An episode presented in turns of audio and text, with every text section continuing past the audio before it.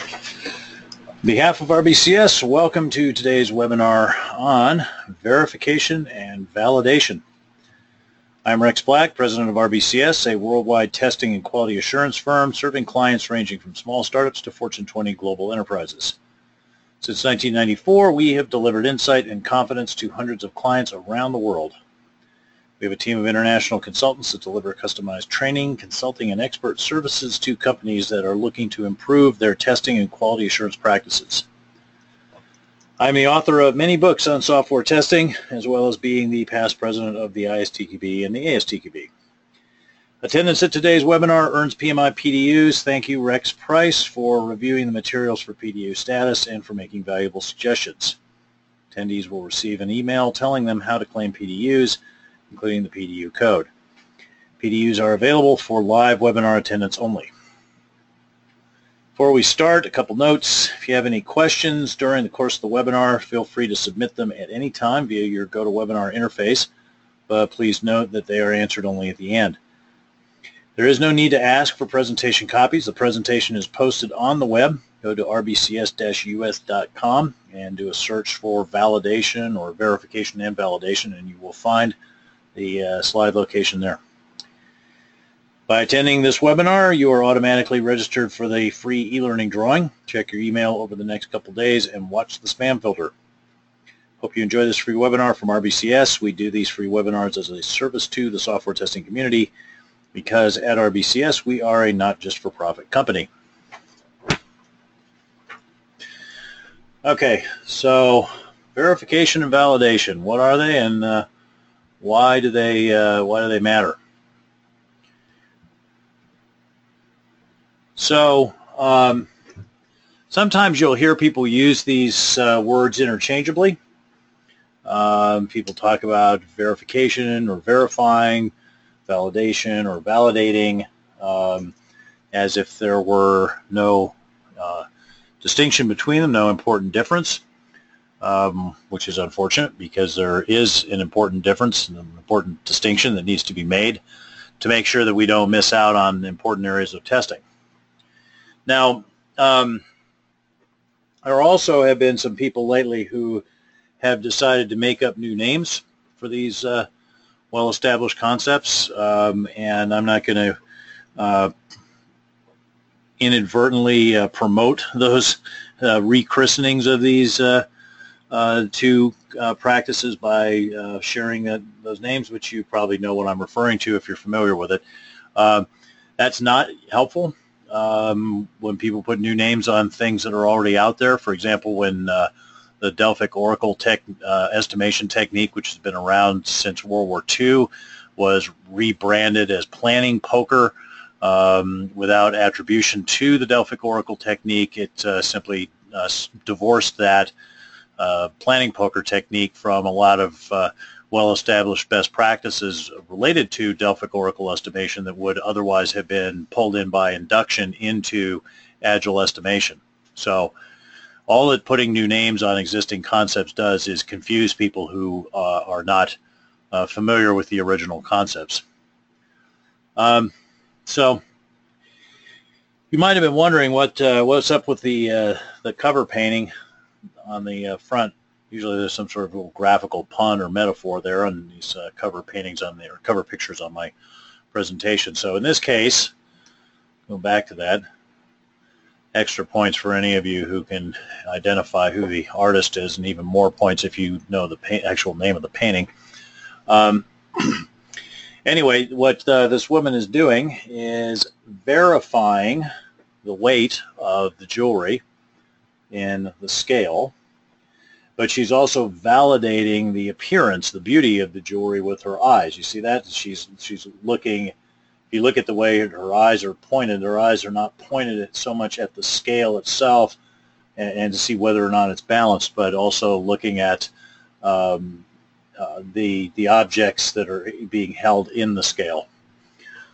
I see that a couple of you have already guessed the uh, the artist. I'll uh, give you give you a good pat on the back for those of you who got it right at the end. So she is both verifying and validating, um, verifying that the uh, jewelry weighs what it should, and uh, validating that it uh, is beautiful, that it is uh, that it is actually an attractive um, piece of jewelry. Um, and uh, both of these activities, verification and validation, are important parts of testing. And if you're missing uh, either one of them, then you're going to end up um, not testing certain things that uh, are important. So uh, we're going to look at um, the use of these different uh, techniques, verification, validation, or at least these concepts that apply to different kinds of testing techniques, and talk about how to achieve the appropriate balance. So first off, what exactly do I mean by verification and what do I mean by validation? Well, one useful way of thinking about these two terms is in in uh, light of two of the most important definitions of quality. So Phil Crosby's definition of quality in his book Quality is Free is uh, conformance to requirements. Um, and sometimes people say, you know, the way to think about verification is to ask, is you're asking yourself, did we build the thing right? Did we build the thing properly? The thing being software, the system, et cetera. So according to our predefined specifications, that's verification. Now, validation is checking fitness for use, and this is uh, like Juran's definition of quality, which is fitness for use, the, the presence of uh, attributes, capabilities, and features that uh, provide stakeholder satisfaction, and the absence of attributes, features, and behaviors that would result in stakeholder dissatisfaction, for example, bugs. So the way to think about validation is, did we build the right thing? So notice the difference there. Did we build the thing right? Did we follow established best practices in building the thing? That's verification. Uh, did we build the right thing? Did the proper thing, the thing that was needed, the piece of software, the system, etc., come out of the end of the process? Um, now, another way of thinking of it is that if you're building what you, um, if you're checking whether you built what you said you'd build, then you can call that verification. If you're checking whether you built what you should have built, then you're validating. I'm reading those off the slides because it took me a while to come up with those formulations and I wanted to get them just right. So again, if you're checking whether you built what you said you'd build, you're verifying. And if you're checking whether you built what you should have built, you're validating. Now, um, some people might say, hmm, okay, well, does that mean that like verification is positive tests and validation is negative tests? Uh, happy path versus uh, uh, you know uh, throwing throwing junk at it. No, that's uh, both verification and validation can include both positive and negative tests. So that's not that same distinction as inputs that should be accepted and processed properly versus inputs that should be detected as invalid and rejected, uh, which is the, the positive versus negative test. That's a different distinction. And if that's not clear, um, then during the Q&A session towards the end of the presentation, let's discuss that further. But those are different. All right, so those are a couple working definitions. Now, some of you might be familiar with the ISTQB definitions, which come from the ISO 9000 standard. And um, you look at them here, and we have verification, confirmation by examination through provision of objective evidence that specified requirements have been fulfilled. And validation is confirmation by examination and through provision of objective evidence that the requirements for a, spec a specific intended use or application have been fulfilled. So, you know, it's like, whoa, that's uh, quite the word salad there. Uh, you know, what, uh, what, what, how do we detangle that? Um, well, one way to do that is to look at what's common and what's different. So I've italicized the common stuff and, and underlined the differences. And so um, if you look at the differences, basically verification there, specified requirements have been fulfilled. So that's conformance to specifications. And the second one for validation there, requirements for a specific intended use or application have been fulfilled. That's fitness for use. So you know, it's, it's a somewhat more cumbersome way of expressing what I had on the previous slide. Um, now, the common stuff is what applies to either verification or validation or, or to both of them. And it's what they call direct examination, which is basically you apply static and dynamic testing techniques, review, static analysis, black box tests, white box tests, experience-based tests, uh, defect-based tests, um, to do your verification validation. Um, and then you have uh, indirect examination, which would be I check that somebody else's uh, um, testing um, is uh, been, uh, somebody else's verification and validation or, or testing has been done properly.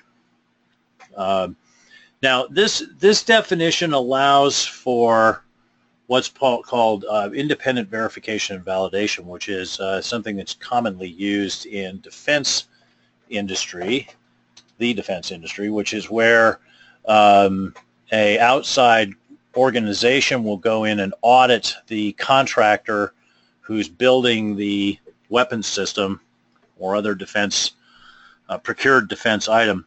Um, and uh, they're basically checked to make sure that that uh, that the testing done by that contractor, which is called developmental testing, has been done properly, thus kind of avoiding the the fox and hen house problems that you would have.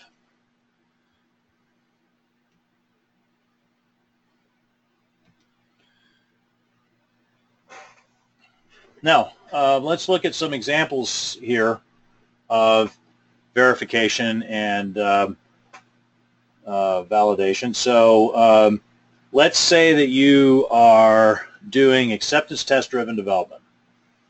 Okay, you're working in an agile team. You're doing acceptance test driven development. Um, you get user stories. You work with your product owner and developer colleagues to define good acceptance criteria for those user stories. You define um, acceptance test driven development test cases out of those user stories, and then you automate those. That's verification because notice that the tests are flowing forth from the specification. They are basically a, a derived from the specifications themselves. Now, let's suppose that you download a defect taxonomy from a reputable source online that uh, is uh, based on some research done on applications similar to the one you're building, common defects that have been seen in applications like the one you're building. Um, and you go through and you use that defect taxonomy as a checklist to make sure that you don't have um, any of those bugs, or at least to, to, try to reduce the likelihood that you have some of those bugs in your, your product. That's validation. So those are two examples and they're just they're just two examples. Obviously, there's there's more that I could give, but I wanted to give some concrete examples here at this point because we've been sort of in the uh, definitional stew for a while, and it's a good idea to pop your head out of that and go, hmm, okay, that's uh, all those words makes perfect sense to me, but you know, show me. Um, again, if um, if the, that's not sufficient, when we get to the Q and A session uh, throw some more um, activities at me, and I'll I'll give you my take on is it verification, is it validation, or is maybe a little bit of both. These two examples are deliberately contrived to be basically pure, you know, 200 proof versions of either verification or validation.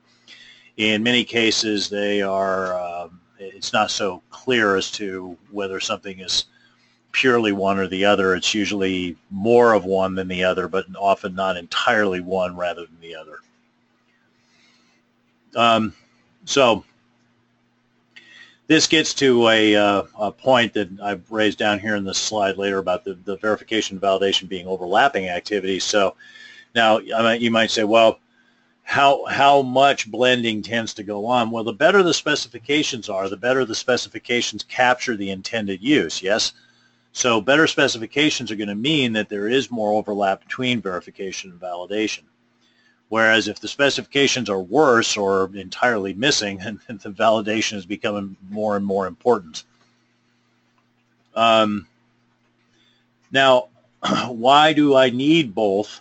Well, verification is going to be necessary because there is no one person who by him or herself is going to be the perfect oracle, as it were, the perfect test oracle, the perfect person able to look at that and something and say, that will work, you know. So uh, no matter who we get collectively to do the testing, if we have no uh, no reference points about, well, what is it that this thing is supposed to be, then the validation itself will be incomplete and in many cases contradictory. Um, so, uh, but let's say we do have a requirement specification and, and we say, well, shouldn't that requirement specification perfectly capture all of the intended uses? Um, well, no. Um, certainly, you know, no nobody has ever said to me in any context, and this is, you know, talking to hundreds of thousands of testers around the world, nobody has ever said to me, oh, what do you mean requirements are a problem? I get perfect requirements every time, and they're always complete and unambiguous and without gaps, overlap, or contradictions, and they express everything about what the software should do. No one has ever said that to me. Um, so, you know, that would be one thing if I'd only spoken to a couple hundred testers around the world and or maybe a hundred couple hundred testers in one country.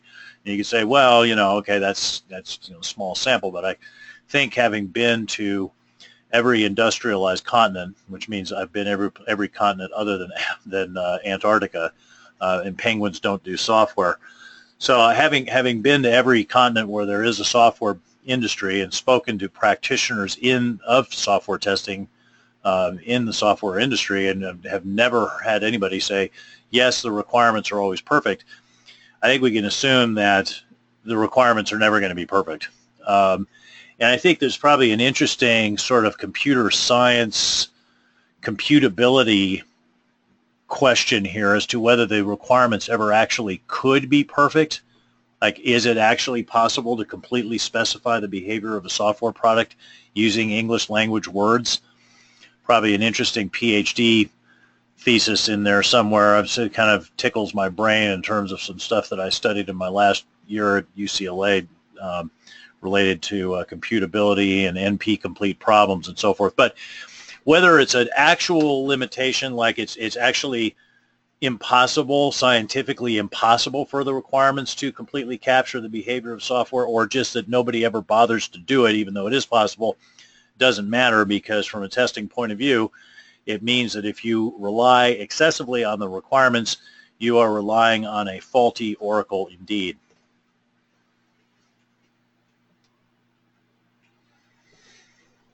Okay, so verification, validation, and different types of testing. So let's look at some of the different types of testing, and I'm just I'm for convenience sake, I'm using the terminology in the ISTQB uh, glossary primarily here just because it's a lingua franca, as it were, of uh, software testing. If you call these things by different names, um, you know, that's, that's fine. I'm just trying to keep it simple by using a common language that everybody can refer to. If you're like wondering, well, what did he, what exactly did he mean by one of these terms? Uh, if you just go to the ASTQB or ISTQB websites and search for the glossary, you can get the definitions of these. So static analysis, uh, first test type to look at here would be things like um, taking a uh, uh code analysis tool and running it against uh, the code as it's being written to look for things like excessive complexity and violations of uh, coding standards and best practices and so forth. Um, I would consider that to be basically a form of verification because it's checking against a predefined set of rules which by adopting the tool you have effectively adopted as low-level specifications for your code, rules that it has to conform with. Um, I could write code that was perfect from a static analysis point of view, and I mean absolutely perfect. No, no deviations, no reported warnings or errors from the uh, static analysis tool, and it could be utterly unfit for use. Now, the code, the code might be perfect, but it does exactly the wrong thing. Think of if I write the code for uh, solitaire when what I was supposed to write was a poker game. The code, the code itself could be perfect, but it could be utterly unfit for use. So it's a form of verification. Now, what about review? So review is a human activity uh, primarily. The humans are going through the code or the uh, the requirements or the uh, design specifications, the architecture, the database schemas, what have you, and the people are working together to uh, um, evaluate those uh, um, specifications of the implementation of them. User stories, that kind of thing. If you're doing user story grooming, that's a form of a review. Now, this can be a mix of both verification and validation, though usually what I recommend to clients is that they try to push as much of the verification into their static analysis tools as possible. So for example, rather than have people sit around in a code review and argue about indentation standards and commenting standards in code, just put that stuff in a in a in a static analysis tool that reads the code and says, "Look, you violated our agreed standards." Um, same thing with uh, with requirements. If you if you have a standard template for user stories that they all have to comply with, um, that should just be checked uh, prior to the review through some sort of static analysis, and, and it should not be something that's that people spend time discussing in a review meeting. How about white box testing? Testing based on how the software is built, um, usually trying to achieve some level of coverage, such as statement coverage or branch coverage or API coverage or something like that. Um, this, again, is um, usually going to be some form of verification, depending depending to some extent on how the expected results are, are derived. But for the most part, it's, it's a form of verification, verifying that, that we've built the product right.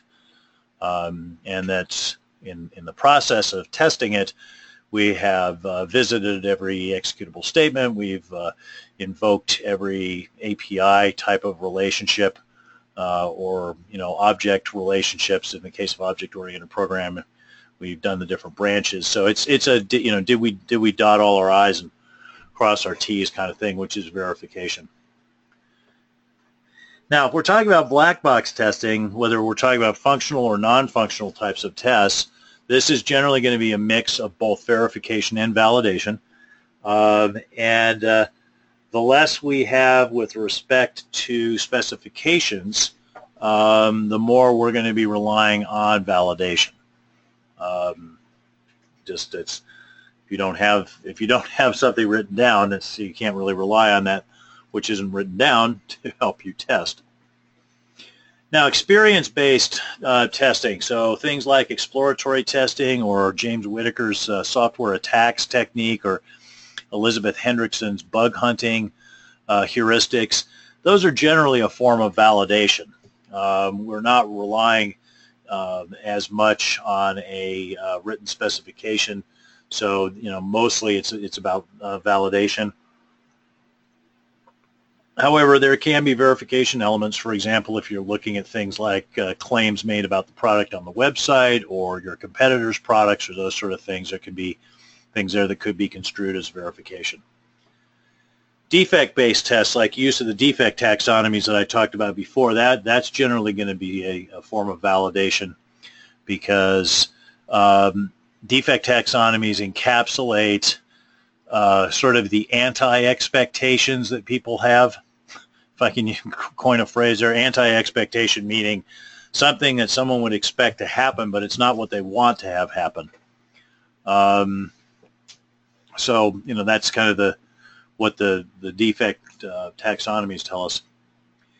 And then uh, dynamic analysis, um, looking at things like memory utilization, CPU utilization, so forth while tests are running, um, is neither verification nor validation per se unless we have uh, specifications that talk about what level of uh, resource utilization should be um, uh, a limit at, at a certain level of load but a lot of times the, the, these kind of dynamic analysis techniques would be used as a way of supporting uh, both verification and validation.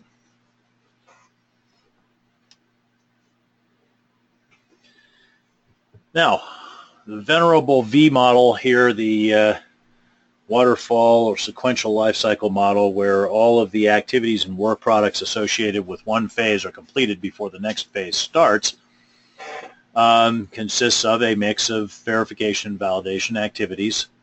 So calling up the uh, spotlight here.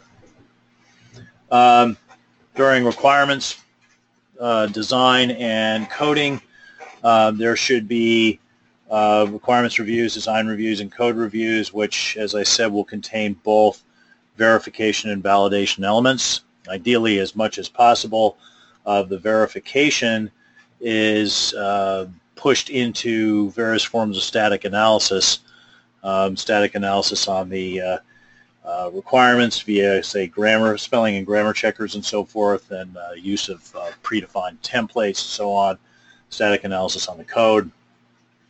Um, now, what's called horizontal and vertical traceability testing is another form of verification. So horizontal traceability testing is making sure that for uh, every requirement specification element there exists one or more test cases that covers it. For every design specification element there exists one or more test cases that covers it and for every statement and branch in the code there uh, exists a test that covers that statement and, and or that branch. Um, so that's that's horizontal traceability. It's called horizontal traceability because we uh, correlate a testing activity, the right side of the V, against a development activity. Now there's also what's called vertical traceability, which is where you make sure that for every requirement specification element, there exists something in the design that will cause that requirement to be implemented. Um, and for every piece of code, we have the corresponding um, uh, elements in the design. Now, this, when you do horizontal, or excuse me, vertical traceability, you have to make sure that you're you're looking at this uh, both ways in sense of every requirement has corresponding has one or more corresponding design elements and every design element corresponds to one or more requirements. The reason for that is if you have design elements that don't correspond to requirements, you're basically getting into gold plating. You're building stuff that, that you didn't specify. And the same relationship exists between design and, and code. Um, in um, a uh, V model, typically you're going to have what are called phase exit reviews at the junction points of these arrows, which is where you make sure that all of the right things have been done. Um, so that's checking out, checking the process, making sure that the process has been followed appropriately. So notice that verification does include process compliance checking as well as looking at the product itself. Now, this it's, it's important to make sure that you're clear on who does that because um, one this is a a uh, uh, punji trap that uh, testing teams can can fall into, um, which is where they uh, um, say, oh well, my job is to do verification, and verification includes not only looking at the product but also looking at the process for compliance with the uh, best practices within the process. Therefore, it is my job to tell other people how to do their job, which gets you into the, the quality cop, process cop kind of mentality, uh, which is bad. So be careful to understand who, who owns those things like the phase exit reviews and um, who owns the, the external audits. Um, now, of course, there are going to be dynamic tests that are going to be created and executed at the component test, unit test, integration test, system test, acceptance test levels. Those can include verification elements as well as, of course, including dynamic uh, or, uh, excuse me, validation elements. You see here. Um, though, for the most part, the validation is going to happen at a system and acceptance level because the um, unit test and the the integration test in a sequential lifecycle model, you're not going to have enough there to really know whether it's actually fit for use. Um, Notice that phase exit reviews can also include a validation component as well, um, particularly if we have the ability to look at some sort of prototypes or early feedback on prototypes and so forth from our, our users. So they're not, they're not just about process compliance.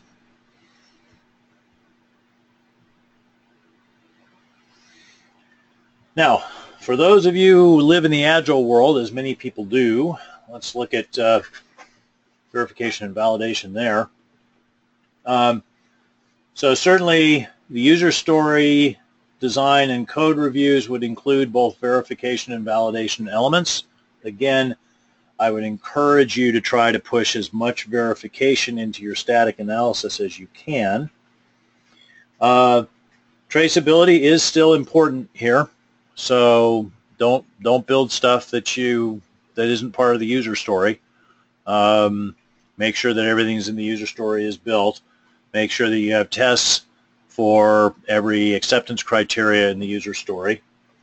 Um, which again, that's you know verification. Um, and then your uh, dynamic tests. Um, will include both verification and validation elements. Um, certainly the unit tests are very much uh, focused on verification and also feature verification tests, which are things like, like acceptance test-driven development, for example, uh, behavior-driven development. Um, I would consider those to be feature verification tests because they're verifying that specific features are being properly implemented as part of building the user stories. That's distinct from the ISTQB meaning of the phrase acceptance test, which would really refer um, more to acceptance of the of, of, a complete system. For example, if we're using uh, A-B testing uh, at the end of each iteration to evaluate how people feel about the new features, that would be classic acceptance testing in the in the ISTQB term terminology. Now there's also what I would call feature acceptance testing, which would correspond to the product owner sitting down and doing a, uh, a, a demo on the product uh, towards the end of an iteration, which, which would also qual qualify as, as a form of validation. So, as you can see, verification and validation alive and well regardless of life cycle. Just because they don't always get called by their proper names doesn't mean they're not happening. And this um, puts verification and validation um, in the context of uh, Brian Marick's famous testing quadrants. So he talked about supporting the team and evaluating the product, but if you read what he says about it and also read what Crispin and Gregory say about it in their book on agile testing, you can see that support the team really is verification and evaluate the product, and this is more obvious, is, is, is validation. So the quadrant one stuff, the automated unit tests and so forth that are going into your continuous integration framework, you know, that's clearly verification. Um, and then the quadrant two stuff, tests based on acceptance criteria, tests of um, epics and so forth, acceptance test-driven development, behavior-driven development, automated and manual. Again, mostly verification. Well, unit testing is more technology-oriented and um, ATDD, BDD, and so forth are more business-oriented, but still both on the verification side of the quadrant. And then if you look at the uh, quadrant three stuff, the manual tests, system tests, user acceptance tests, things like scenario testing, usability testing, exploratory testing, and so forth, that's all validation. And then the quadrant four stuff, the system test and um, uh, operational acceptance test, types of things like reliability testing, performance testing, data migration, security, maintainability, compatibility, interoperability, those sort of things that are automated tests or, or tool-supported tests. Uh, again, validation primarily, though, um, you know, again, there's the business focus versus technology focus here. And, um, you know, the quadrant draws sharp lines uh, here as if it were possible to put things cleanly in one of these boxes or another. But as I said before, it's possible for tests to have um, elements of both validation and verification. And really you can have, you know, there's a, a, a spectrum of this business orientation versus technology orientation as well. So, you know, I think these kinds of quadrants and classifications and so forth can be useful as a way of clarifying your thinking about what you're doing, but they can also be harmful if they if you get so hung up on classifying that you don't um, uh, you know pay attention to why you're doing what you're doing. And you get into one of these how many angels on the head of a pin kind of things.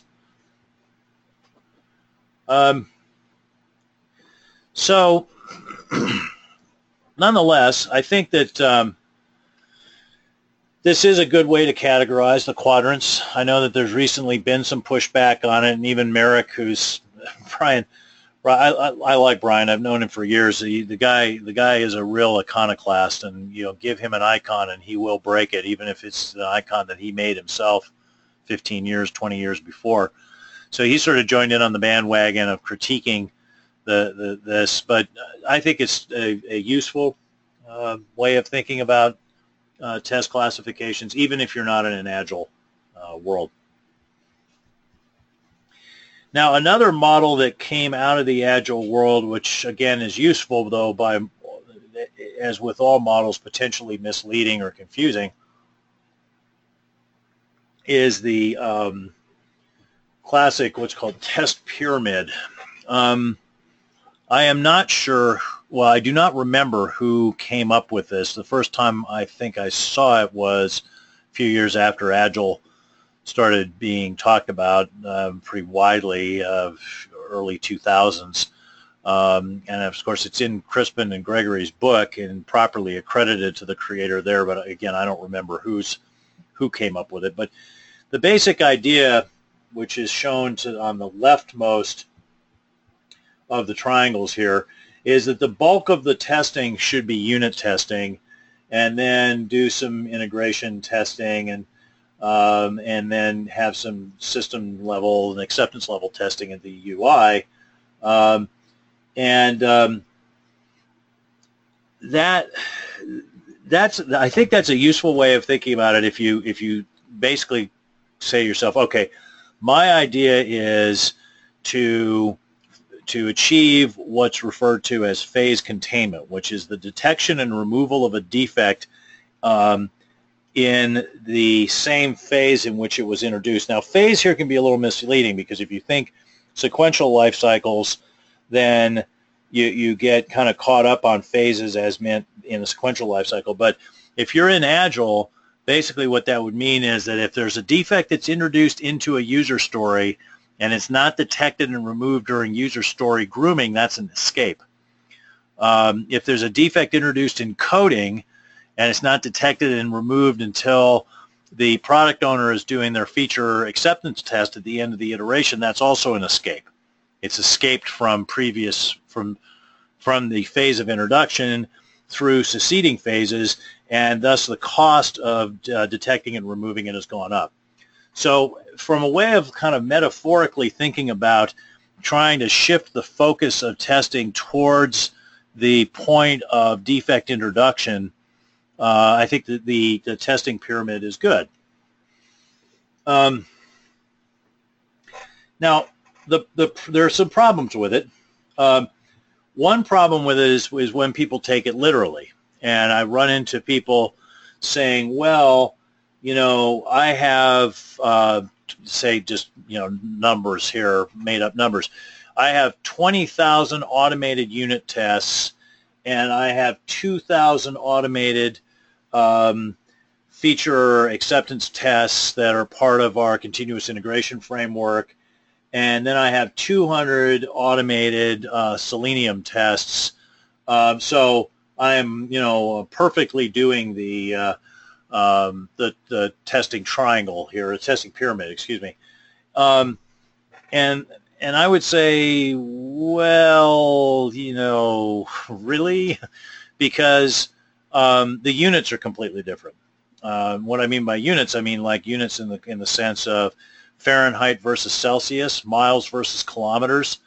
Uh, when you're comparing test case counts, the number of test cases, when tests are implemented differently and are covering different things, those are actually, those numbers are actually meaningless. So that's one of the problems with the testing pyramid is that it, it uh, kind of gets you, it, it can set people on a path of doing something that is mathematically invalid and and um, and misleading, um, and it results in confusion. So um, that's one of the things that that you you need to keep in mind about the testing pyramid. Now, another thing is something I picked up from uh, Kristian Karl in his presentation at the uh, Test Istanbul conference earlier this week. Um, and he had a number of different forms of the of the test pyramids and he said, well, you know, if you want to look at, at business logic coverage, you know, testing through the UI, you know, you're really doing a lot more from a validation and business logic point of view, and a lot, you're doing a lot less of that if you're down at the unit testing level, right? So unit testing type of stuff, high code coverage versus automated UI tests, which generally achieve very low code coverage. So I've done some experimenting with this, and talking to people. And, you know, you look at system tests, automated and manual system tests that, that are uh, devised using primarily black box techniques, and you go and you uh, measure the code coverage, usually it's going to be somewhere around 20%. So pretty low compared to what you would want for automated unit tests, which would be 100% statement and branch coverage. Um, and then, of course, you know, the, the execution time and costs this is something that um, you, you definitely want to look at too. You know, that the more testing you do at the you know, system acceptance test level, especially through a user interface, the more expensive that's going to get. Um, and uh, so, you know, that's, again, another reason to try to get the, the uh, discovery of the defects as close as possible to the point of introduction because not only is it cheaper to remove the defects, but it's going to be the, the what's sometimes called the cost of appraisal or the cost of detection is going to be a lot less. But as you can see here again with the uh, testing pyramids, a relationship between the, the, testing pyramids and this, this, uh, con these concepts of verification and validation. Now, how about with testing strategies? What's the relationship between verification, validation, and testing strategies? Is there one? Yes, there is. So if you think about something like analytical requirements-based testing strategies where you analyze the requirements to create tests to cover the requirements, obviously that's a very heavy verification piece. But you can also be doing analytical risk-based testing, which is uh, primarily, at least if done properly, uh, a uh, outcome of discussions with the stakeholders about what you're worried could be wrong with the product. Um, and so if you're doing that, then that is a form of validation. Again, those are sort of the, the anti-expectations. Now, how about model-based? Well, um, if the model that is used to develop the tests is part of the specification or derived from the specification, like, say, a state transition diagram, for the way a uh, uh, application interacts with the users. Um, and that's fed directly into some sort of tool, which then does the um, generation and execution of the tests, which is classic functional model-based testing, then that's pure verification. Um, but there can also be validation here. So for example, when you do performance testing of servers, many times you're going to look at logs of what kind of traffic you're actually getting into that server, and then you use that uh, to build up your models for the usage of the server, and um, you try to simulate those using load generators. Uh, again, this is this is um, validation because you're looking at um, observed or predicted usage. So it's you know it's about measuring fitness for use. Now, how about methodical? uh, testing strategies where we're following a, uh, a checklist of some kind or another. Well, if the checklist is part of the specification, then uh, um, certainly that can be considered a form of verification. Um, but um, many times these checklists are going to reflect some sort of user expectation or need. So for example, um, uh, Jakob Nielsen wrote a book on usability engineering that uh, can be summarized as a checklist, and I've, I've got this checklist in my um, uh, advanced test analyst course, I believe, um, which is pretty easy to explain. It's based, you know, it's, it's summarization of the precepts laid out in that book.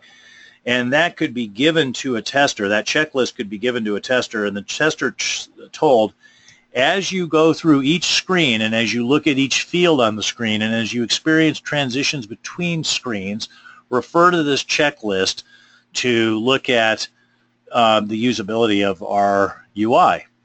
And this is not explicitly part of an of a uh, specification, uh, but it's uh, you know the, the, book uh, Nielsen Nielsen's material in the book is uh, obtained basically from his years of experience as a usability engineer and as a consultant working in the field of usability. So it's validation. Now, process and standard compliance, um, you know, can be a mix of both verification and validation. Kind of depends on what process we're talking about. You know, I mentioned Agile and how it inc includes both verification and validation elements. CMMI explicitly uh, has uh, verification and validation as key process areas in level three, if I'm remembering right.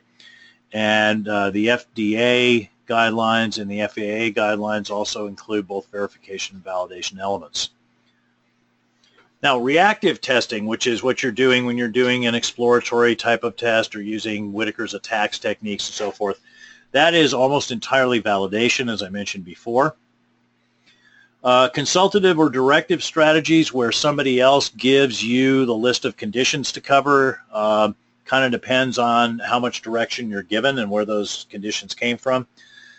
So for example, uh, let's suppose that you are doing compatibility testing across a predetermined set of mobile devices and you're given that list of mobile devices and given the app by the app maker and you're told, hey, um, you know, I want you to make sure that my app works on these different mobile devices um, and doesn't tell you anything about um, how specifically to check that. And you just go off and go, hmm, well, I figure out what I think this app is supposed to do, and then I'm going to try that out on the different supported devices. That's going to be primarily a form of validation.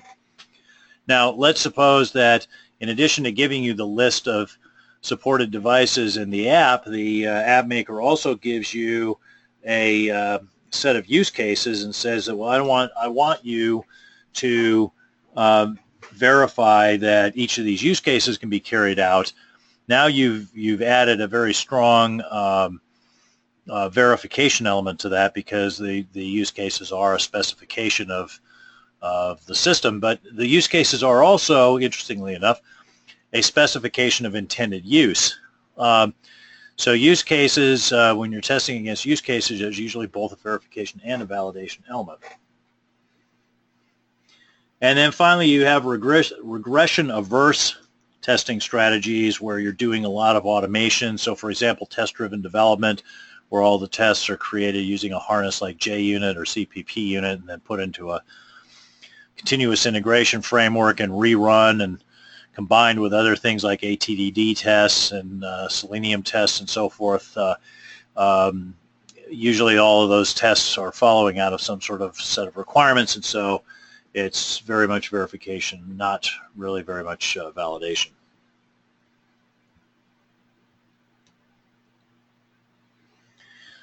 Okay, so to uh, wind this up, um, conclusions here. As I said at the outset, please don't make up new names or promulgate made-up new names for concepts that have already been well established. It just we have enough of a Tower of Babel problem in this uh, industry where people call the same things by different names and call and use the same names for different things. Um, you know, if you look at other more mature forms of engineering, um, one of the things that they have is a uh, well-established uh, glossary, a well-established way of communicating about things. I mean, everybody in electrical engineering agrees on what an ohm is, and they agree on what resistance is. Um, and they don't have to have arguments about what is resistance and what is an ohm. Uh, the sooner we can get to that place with software engineering, the sooner we're going to get more mature as a uh, as a profession. Now, I don't I, I don't really have uh, any any sort of emotional stake in where we ultimately coalesce. If we ultimately coalesce on the ISTQB glossary, that's fine. If we ultimately coalesce on something that's close to it, that's fine too. And if we ultimately coalesce on something that's a long way from the ISTQB glossary as it currently stands, that's also fine with me, but we should coalesce. We should not be making up new names for things that already have existing names and are well understood because it just confuses people. Um, so with that said, I mean, we looked at verification and validation and what they are, their different goals and their different areas of focus. Um, as I said, they are partially overlapping, so attempting to, you know, very clearly and unambiguously classify an activity as one or the other may well fail, and that's not a problem. That's just because it includes elements of both. Um, automation can be used for both, um, though usually verification is the one that's more susceptible to, uh, to automation. Um, we looked at the different strategies and the different types of testing that are out there, and as you can see that there are elements of uh, both uh, in the different uh, types and strategies, though some of the test types are more purely one than the other.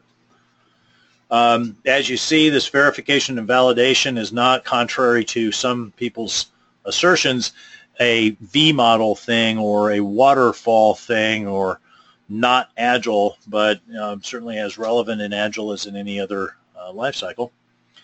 And hopefully this has given you some reason to believe that uh, both of these are essential to uh, to uh, good testing.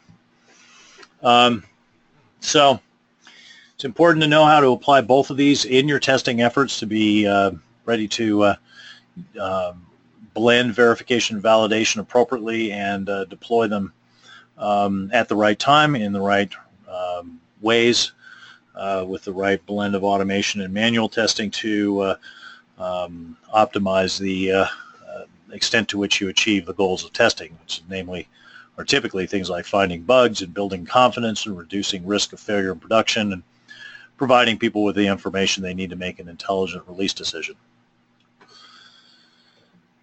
All right, so I'll go ahead and put the advertisement up here. Um, and we'll start plowing through the questions. Somebody asked me at the beginning of the presentation, will this presentation be available on the website later? Uh, he says, I have a work meeting and won't be able to attend.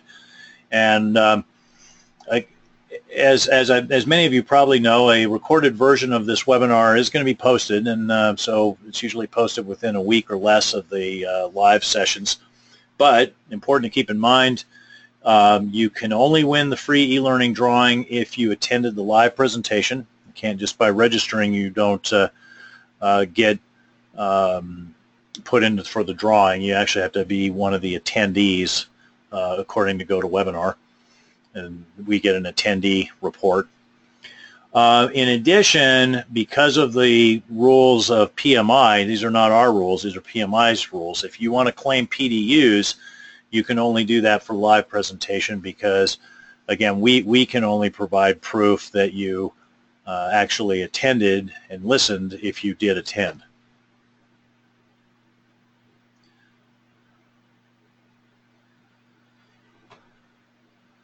Wow. Okay. So Bill, so I got I got Bill and I got Rob. No. So Rob says the painting is by Vermeer, which let's just go back here.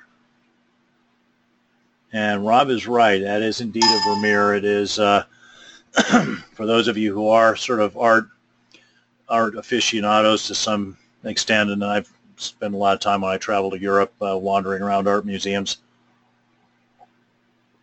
Vermeer is pretty much instantly recognizable if you've seen a few of his. Um, so yeah, it is a Vermeer. But then Bill beats Rob both in timing, he was five minutes earlier, and also in detail by saying, this is Vermeer's Woman Holding a Balance, which is correct. That is exactly what it is.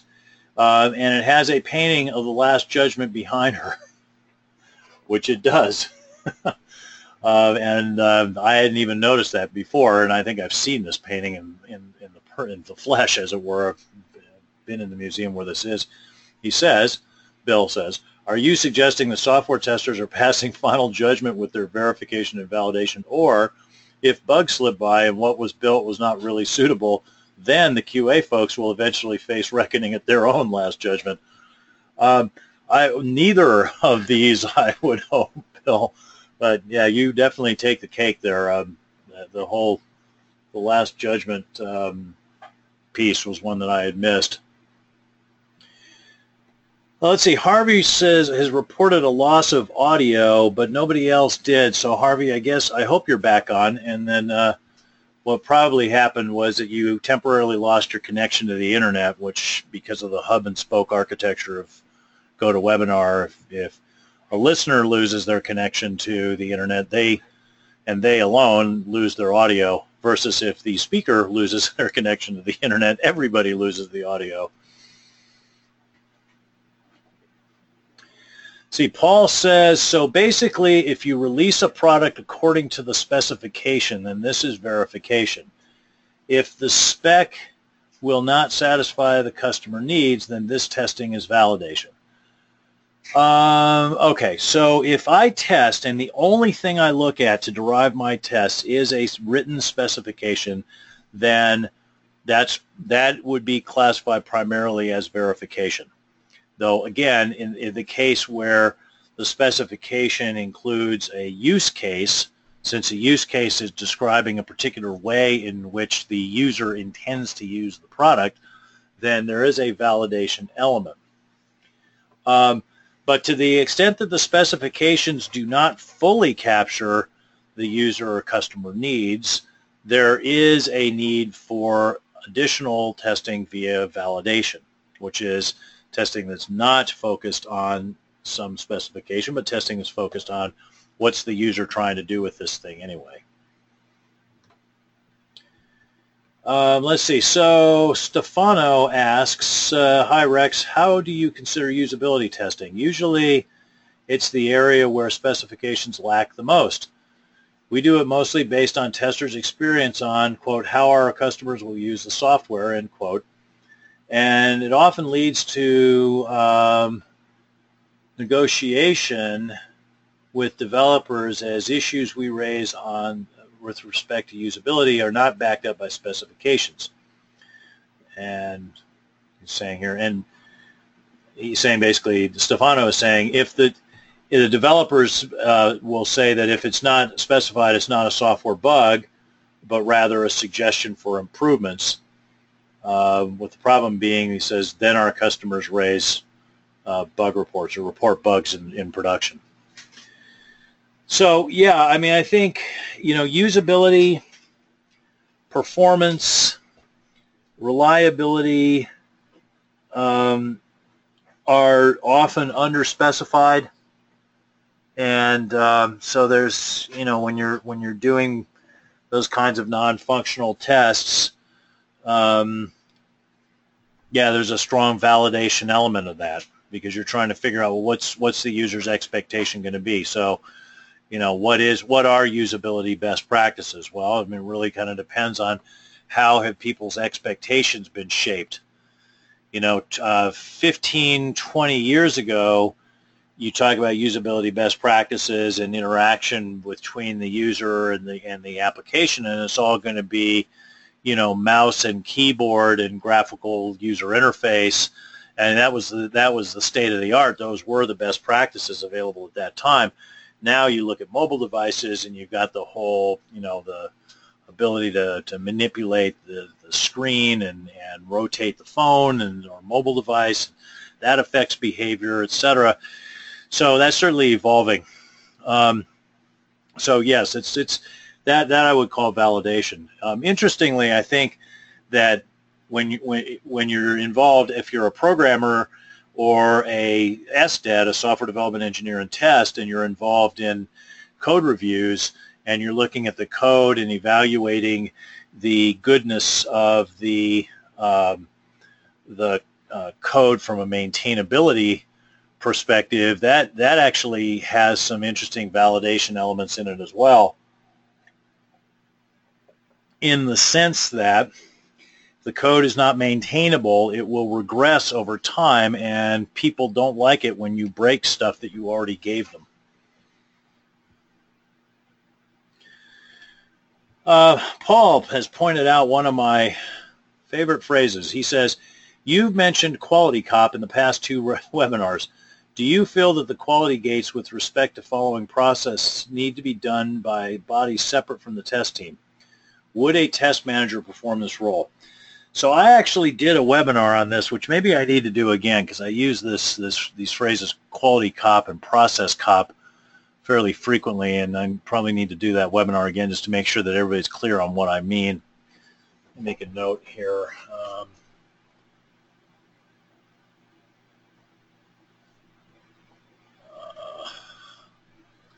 make, I'm making a note to reschedule a, a, repeat of that sometime later this year or early next. Um, so who should own enforcing adherence to process. So I think, you know, a person in an agile world would say, well, that's the scrum master or it's the whole team. The whole team owns the process. Uh, uh, nobody that I know of would say that's the test manager's job in an agile in an agile organization. And uh, I'd be happy that they wouldn't say that because it is a thankless job. so so it's good to have somebody else own that particular uh, problem. Um, in an agile, in a sequential lifecycle model world, uh, certainly I have seen that being owned by the testing organizations. I've not seen that work out well for them. Personally, I would think that um, process adherence, if you're in a sequential lifecycle kind of world, that ought to be owned by the project manager and or the PMO, project management office. Um, I just think that it, it puts the test manager in a, in a difficult position when not only is he or she the conduit for information about how someone failed to build what they should have built, they're also the they're also critiquing the way that they built what they built, which um, you know I think is just uh, fraught with um, fraught with difficulties. You know, I mean, it just picture oops, picture yourself going home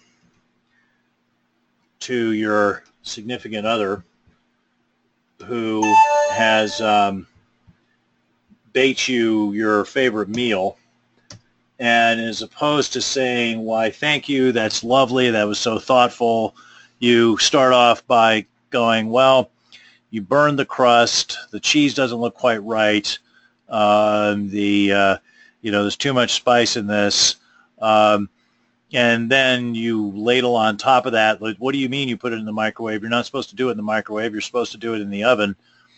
Uh, you know, I mean, it's, it's just fraught enough as it is to to deliver a critique of the product.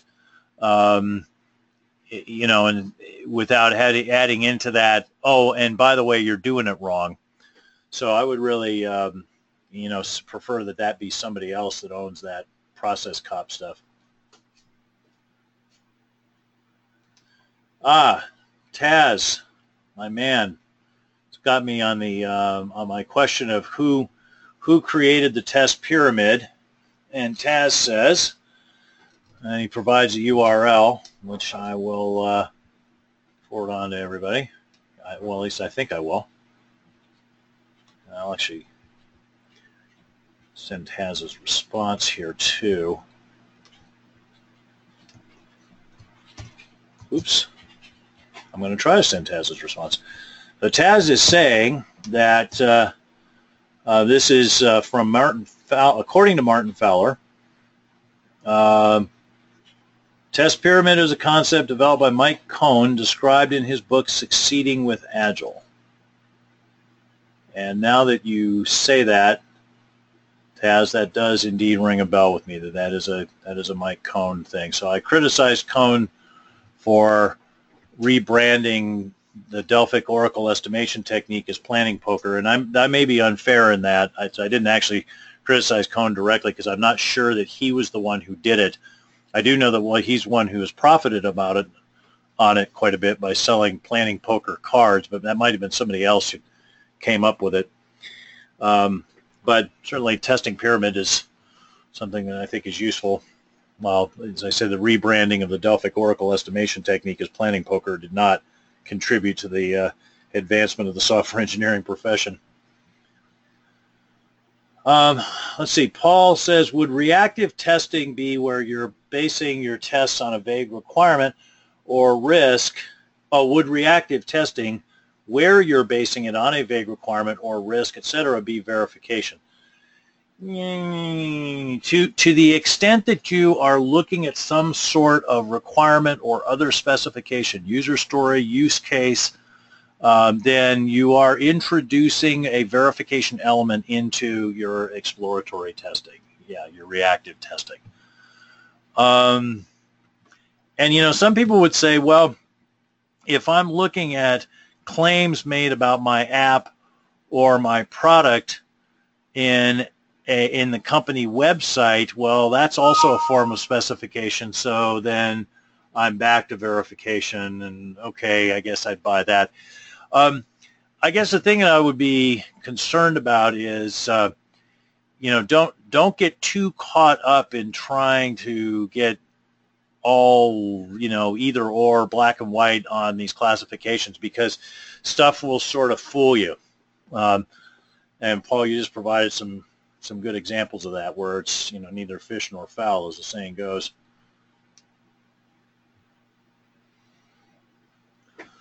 Uh, keith says thank you rex. These fundamental test concepts are always worth reviewing. Yep thanks for saying that keith. I feel the same way. I got the inspiration for this, as you could probably tell from the outset, was this latest tirade or Twitter storm about, you know, verification isn't really testing, it's checking, and it's just, there was just so much silliness there. I was like, okay, this, this clearly re- requires a, a uh, response and not one in 140 characters. So yeah, I just wanted to get, get you know this fundamental ideas back out there, and also for you know make sure that people see that they're still relevant because there's been a lot of that sort of historical revisionism about well we're agile so none of that stuff applies to us.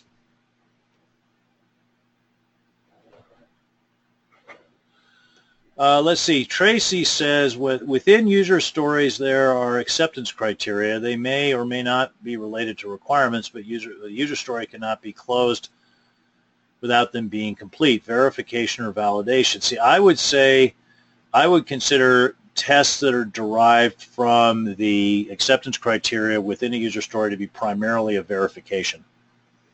Um, because that's we're, we're making sure that, okay, you know, what we said it was going to do, um, it, it does. Now, could there be validation elements to that? Yeah, you bet.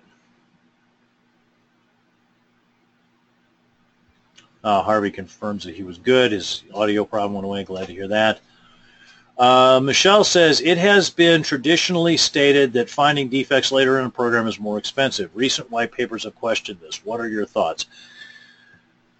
Um, so I haven't, I haven't actually looked at any of these white papers. I, I mean, everything that I have seen, every study uh, that I have seen, all the industry figures from people like Capers Jones, for example, point to there being an increase. Um, and so every reputable piece of data that I've seen shows that there's an increase in cost uh, on average as time goes by with uh, with defects from from their initial introduction to their ultimate discovery and removal. Um, the exact amount of that increase uh, varies for depending on which study you're looking at, and I think that's probably that that's not that does not impeach the credibility of the studies in my mind because the the um, economic and business factors uh, are going to vary so much from one organization to the next that that's going to yield different numbers. But the, the basic idea that the cost is increasing is one that I've I've not seen refuted in what I would consider a credible source. Now. Um, is it possible that one could point out examples of defects that when found later would actually be cheaper than if they had been found earlier in terms of cost of removal? Absolutely, because what is being discussed here in terms of the, the discovery and removal of defects increasing over time is the average cost of discovery and removal. Obviously, you're going to have a, a uh, distribution there, a distribution of costs. Um, and by looking at any single bug, you could find differences. Um, you know, just like, um, you know, if you if you got the, the temperature of uh, water, uh, you got a you got a cup of water, say, right? And You measure the temperature of water. Um, well, the temperature is basically a measurement of the the the motion of the molecules within the water, right? I mean, how how agitated they are, how much energy they have, and how they're moving around. Um, and as the temperature increases, the amount of motion in the in the molecules in the in the cup of water is increasing. Um, but you that, that you can't then try to predict the the velocity of any one molecule of water from that right? And I think if the critique that's getting tossed at uh, this well-established uh, um, industry belief that the cost of detecting and removing bugs goes up the longer they're around is a critique based on finding a few exceptions and going, look, I've disproved a scientific rule, then that just indicates a basic misunderstanding of what the of, of what that uh, rule says. Um, so I, you know, I certainly look at that if you want to forward on some of those papers, but I would I would guess that there's some sort of misunderstanding of what of what the point of the rule is. The point of the rule is not that every defect inexorably increases in cost to detect and remove uh, from the moment of introduction onwards, um, because that's that's not what that says at all. What it says is that on average over time, uh, the the cost of detection and removal of defects goes up.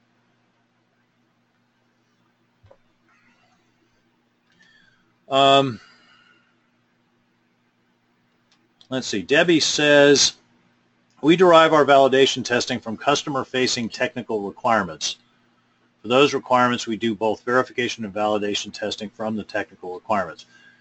Um, um, um, um, so yeah, I mean, if if the the more the requirements reflect what the customer intends to do with them, for example, use cases, the more there is a validation element to the testing that's being done. Um, but you know, it's it's honest. It's going to be on a spectrum here. Uh, but I would again caution that no set of written requirements is going to perfectly capture the behavior of the software and the way in which it can be used. So, you know, I think you, you want to have things that are explicit and deliberately pure validation or as close to pure validation as you can get.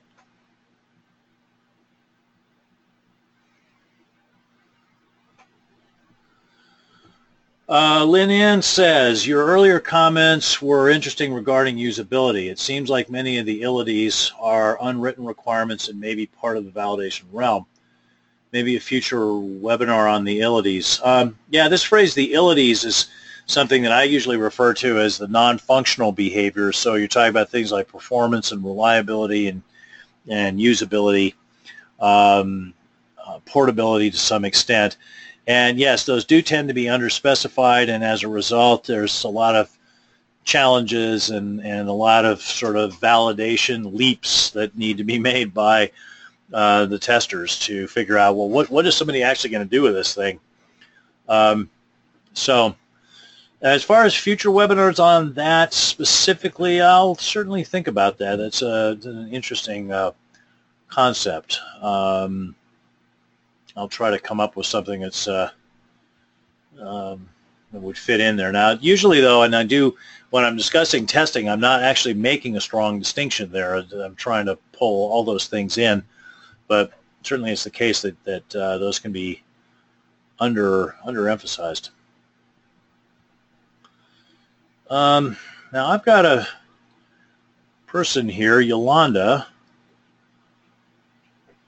who has her hand up, but I can't see what the question is that she wants to ask.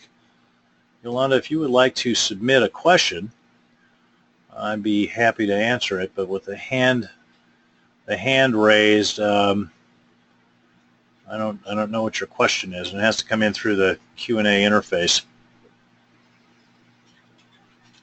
Um, okay, well, it looks like we're uh, we are we've reached that time. Um, we are done. So uh, to close the session, a little bit more about the resources available through RBCS. Uh, free webinar sessions once a month. Uh, sign up rbcs-us.com. Uh, you can navigate to the upcoming webinars page and sign up there. Um, you want a special webinar presentation for your company only of this webinar or on any other topic related to software testing, uh, contact us, uh, info at rbcs-us.com. Uh, if you don't get our free regular newsletter, sign up. Again, rbcs-us.com. Um, signing up will get you valuable discounts on consulting and training services.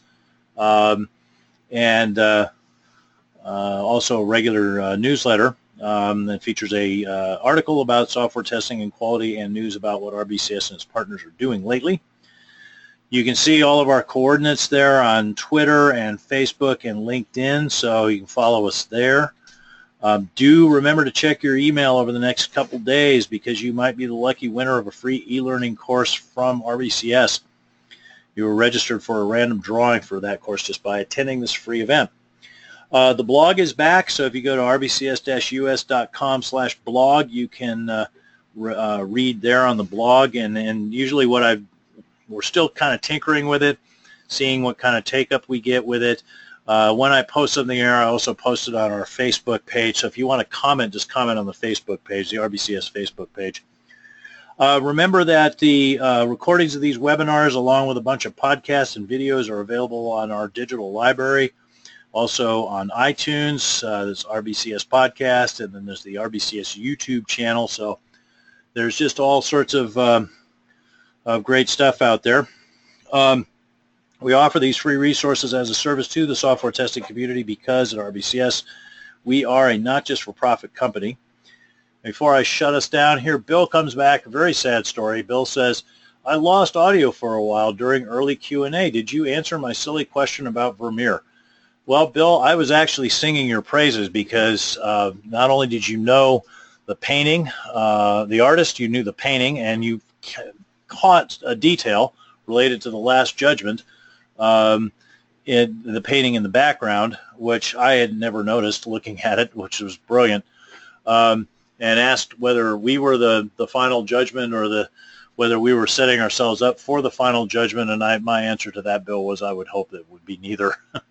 So yes, you definitely won the prize there. Uh, Rob, who's who's still on, got second place with that. He did uh, correctly identify the artist as Vermeer, so, so that was good.